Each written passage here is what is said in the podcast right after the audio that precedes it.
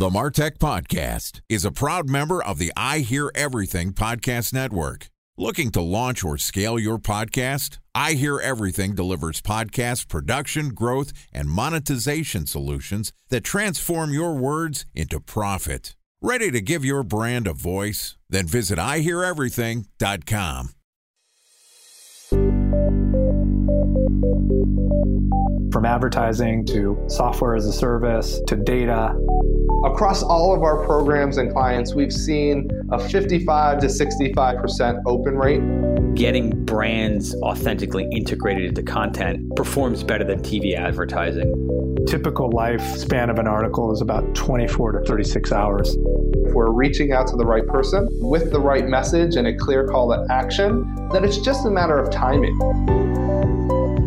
Welcome to the Martech Podcast, and I Hear Everything production. In this podcast, you'll hear the stories of world class marketers that use technology to drive business results and achieve career success. We'll unearth the real world experiences of some of the brightest minds in the marketing and technology space so you can learn the tools, tips, and tricks they've learned along the way. Now, here's the host of the Martech Podcast, Benjamin Shapiro. Welcome to the Martech Podcast. I'm your host, Benjamin Shapiro, and today we're going to talk about growing and monetizing a podcast. Joining us is Tom Hunt, who is the founder and CEO of Fame, which launches and grows some of the world's most profitable B2B podcasts. Fame's clients includes companies like Workday, IDEO, and Bevy. Yesterday, Tom and I talked about growing and monetizing a podcast, and today we're going to continue the conversation talking about leveraging freelancers to scale a bootstrapped business. All right, here's the second part of my conversation with Tom Hunt, the founder and CEO of Fame.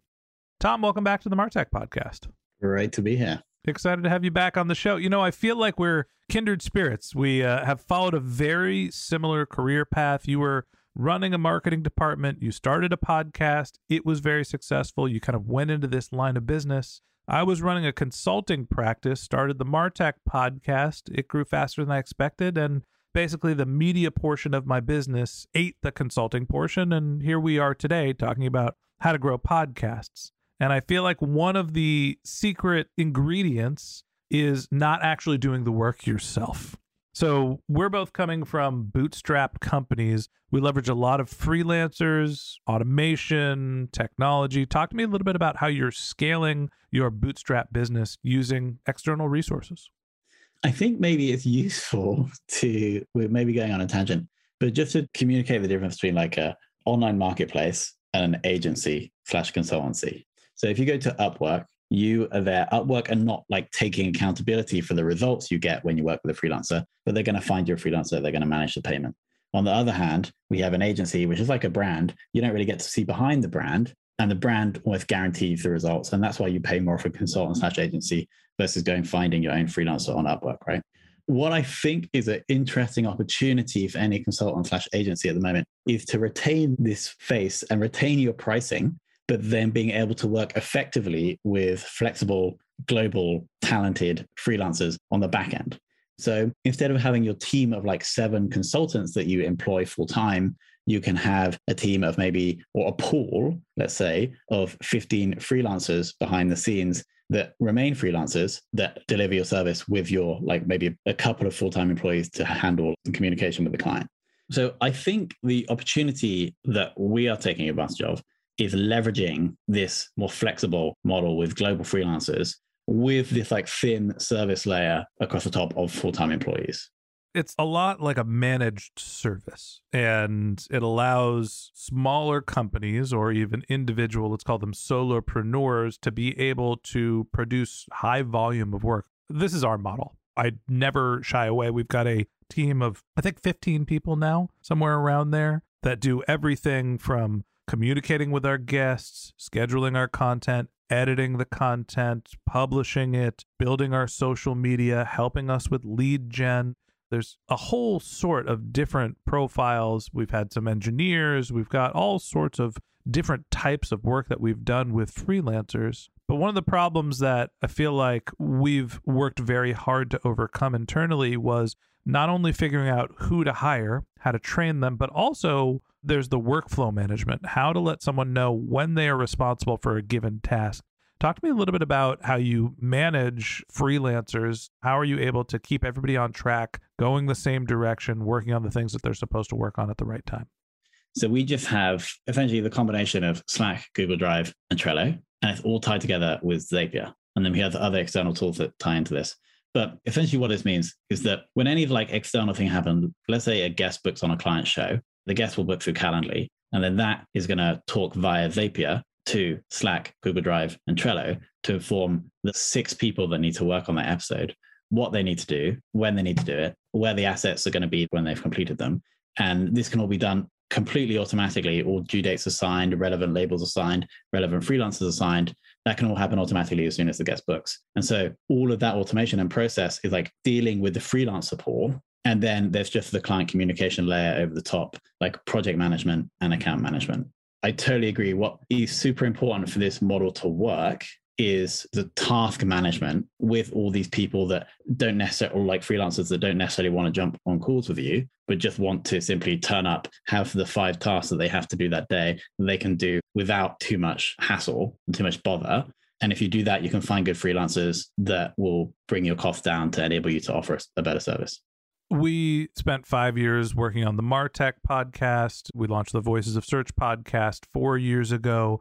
We launched our third podcast, the Revenue Generator podcast. And I'm not the host this time. Doug Bell, who's the CMO of Lean Data, is the host, and Lean Data is also the sponsor of that podcast. And the reason why I bring this up is that through all the automation and rules that we've created, we use Monday.com and there's a little Dropbox, there's a little Google Drive. We all communicate on Slack when something breaks down. But primarily, everything that we've done is build these workflows and automations and triggers in Monday that allows us to basically copy the infrastructure we have and reproduce it for new podcasts. So, when you are creating podcasts for new clients or you're doing this at scale, do you find that it's easy to replicate the same process? Are all podcasts following the same process? Are you able to scale the teams? Or are you constantly hiring new people to do new projects?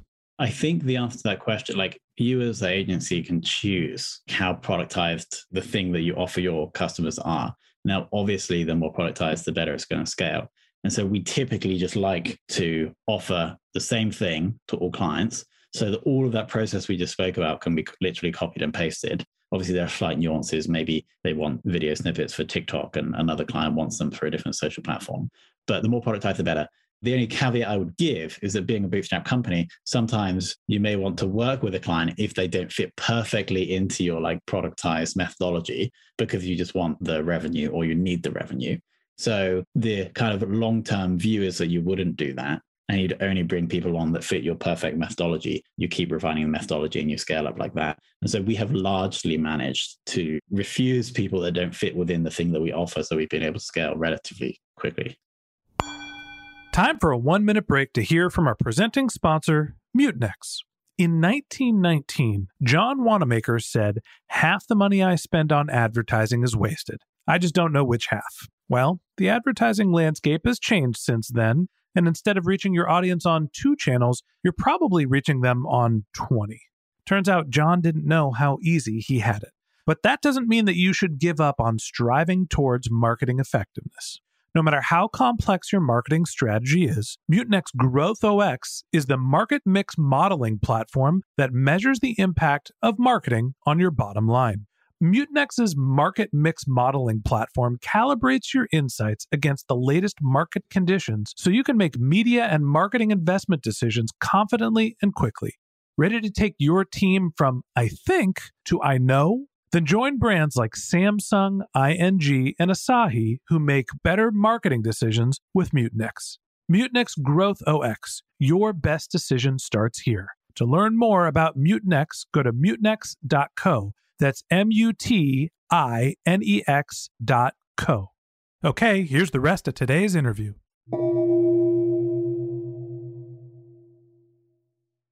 A special thanks to our presenting sponsor, Mutinex. Ready to take your team from I think to I know? Then join brands like Samsung, ING, and Asahi who make better marketing decisions with Mutinex. Mutinex Growth OS, the marketing mix modeling platform that makes measuring ROI fast, easy, and cost effective. Request a demo at mutinex.co. That's M U T I N E X.co. Now, when you're working with freelancers, I'm assuming they're distributed around the world. Talk to me about the relationships that you have. How are you finding the right talent, building relationships with them? How do you keep them on board? Because that training process can be very challenging, and sometimes it's hard to find the right labor for the job. I'll try and run through things really fast. So we constantly have applications open. There's a form on our site that anyone can come to and they can request an application. So we have this massive database basically. Then we have one operations person who's responsible for ensuring that we have enough freelancers to do enough of the work that we do have. So that's what bringing freelancers into the organization. If we desperately need someone and we can't force anyone from our database, we'll then go to the freelancer marketplaces and find people. We'll do a test task. We'll pay them the amount that we would pay them for this task. And we do that with like, after we checked what they've done before, we offer them a test task. And then if that's good, then we'll bring them in for a trial. When they're in, this is a really interesting concept that I've discovered recently as a CEO obviously the business's job is to keep the customers happy but i feel as my job as a ceo is to keep my employees and now freelancers happy and so our Fame's mission is actually just to keep clients, team members, and freelancers happy. That's like literally the mission of our company. So then the question is, if a freelancer is just there to like go and do their work, what incentivizes them to log in a little bit later because they have to fix something that the client's just requested? So how do you build that culture of responsibility when you have people that are not full-time employees? So I've been thinking about this a lot. And one of the most effective ways of doing this is that we give all team members and all freelancers a monthly bonus based on how happy the clients are. We measure client happiness by giving a score to every client after every meeting. So that's objective. And then also how well the team is working together. Right now, that's a bit subjective, but everybody gets a bonus based on that. And so that's one of the tools we use to try and ensure a responsibility or an accountability of the freelancers to the organization. I think it's one of the things that people that haven't gone down the freelancer path might not understand is that you can build relationships and manage freelancers the same way that you would essentially with your employees. There are people that are going to be working with you remotely. You don't have the exact same relationship, but we've had the editor of the Martech podcast, Panos, I love you. He's been working on this podcast for five years. I've never actually sat in a room with Panos. I don't even know if we've been on a video chat before but we Slack regularly. I feel like I have a relationship with him. I definitely appreciate his work. He is a valued member of my team. Panos, let me shout it from the rooftop. I love you, man. So I think that that's one of the, you know, freelancers feel like faceless accounts from countries that you might not have heard of that are making minimal amount of work. So the assumption is they're probably not going to work very hard or do a very good job. And that is just fundamentally untrue, right? One of the biggest factors of building a business using freelancers, mostly when you're bootstrapping, is you get to take advantage of the economics of geography. So you mentioned that you have forms on your website where people can apply to be freelancers. It sounds like you've got a little bit of an inbound approach where freelancers are coming to you and then you're potentially going to marketplaces at time. What are some of the things that you look for in a freelancer to figure out if they are credible, hardworking, have the right skill set? It's pretty low risk, right? So our process, because all the time we're spending, that ops person is spending interviewing freelancers. She's not, he or she is not spending like improving the process. So we're literally all we do is we'll look at their previous work, step one, if their previous work and their rates work for what we're looking for, then we'll do a test task. If their communication and the quality of the thing they produce is good enough, they're brought into the system. And then from there, they'll just be assigned a small amount of work. And then we can throttle the work up and down based on their performance. This is another way to manage the incentive of the freelancers. The better they are communicating, the better their assets, the better they are with their deadlines, the more work they're going to get and that also that also throttles down.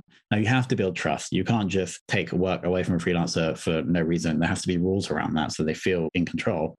But we, in terms of the hiring process, it's like very quick, very objective, and then they come into the organization, and then we can throttle up and down based on like how well they're performing. So we don't spend that much time like assessing or bringing freelancers in because we have this pool that is quite flexible in terms of how much work they'll do. Yeah, I think one of the big takeaways for me is the incentives for freelancers are different than employees. And part of it is understanding how much work they want, understanding when they can work, understand how they want to work. And if you spend time getting to know the freelancers, getting to understand what their goals, what their objectives are, what the lifestyle they want to be leading is, it can help you define the type of work you're handing them and set up an incentive structure that puts everybody on the same page. Tom, any last words about building a bootstrap business, leveraging freelancers? Any other tricks you have for the audience? I think the most important thing, whether it's a CEO starting a business working with freelancers, or whether you're a CMO within a business working with your team and some of those are freelance, I think the most important like mindset to develop is that the business's customers are not your only customers. Your job as the leader is to make their lives better. The more you do that, the lower your employee churn, the less time you have to spend on recruitment, the happier your team are, the better work they're going to do. And so that's like the final thing that I like probably want anyone listening to leave with.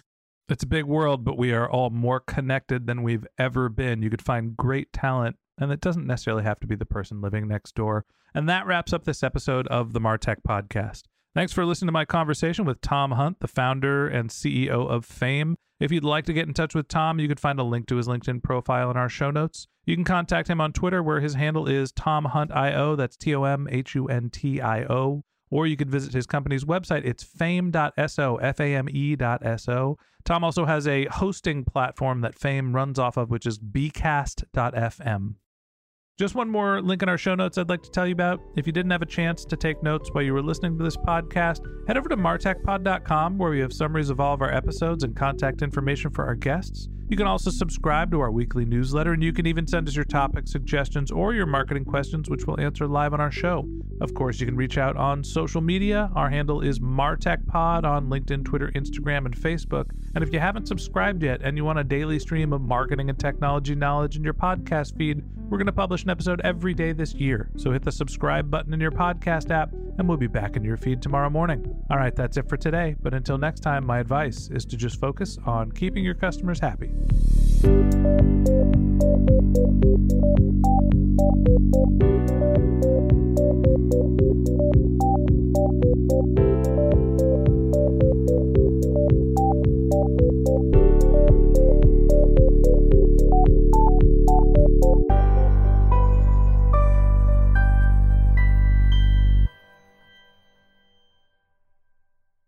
Thanks for listening to the Martech Podcast, and I Hear Everything production. Looking to launch or scale a podcast like this one for your brand? Then visit iheareverything.com.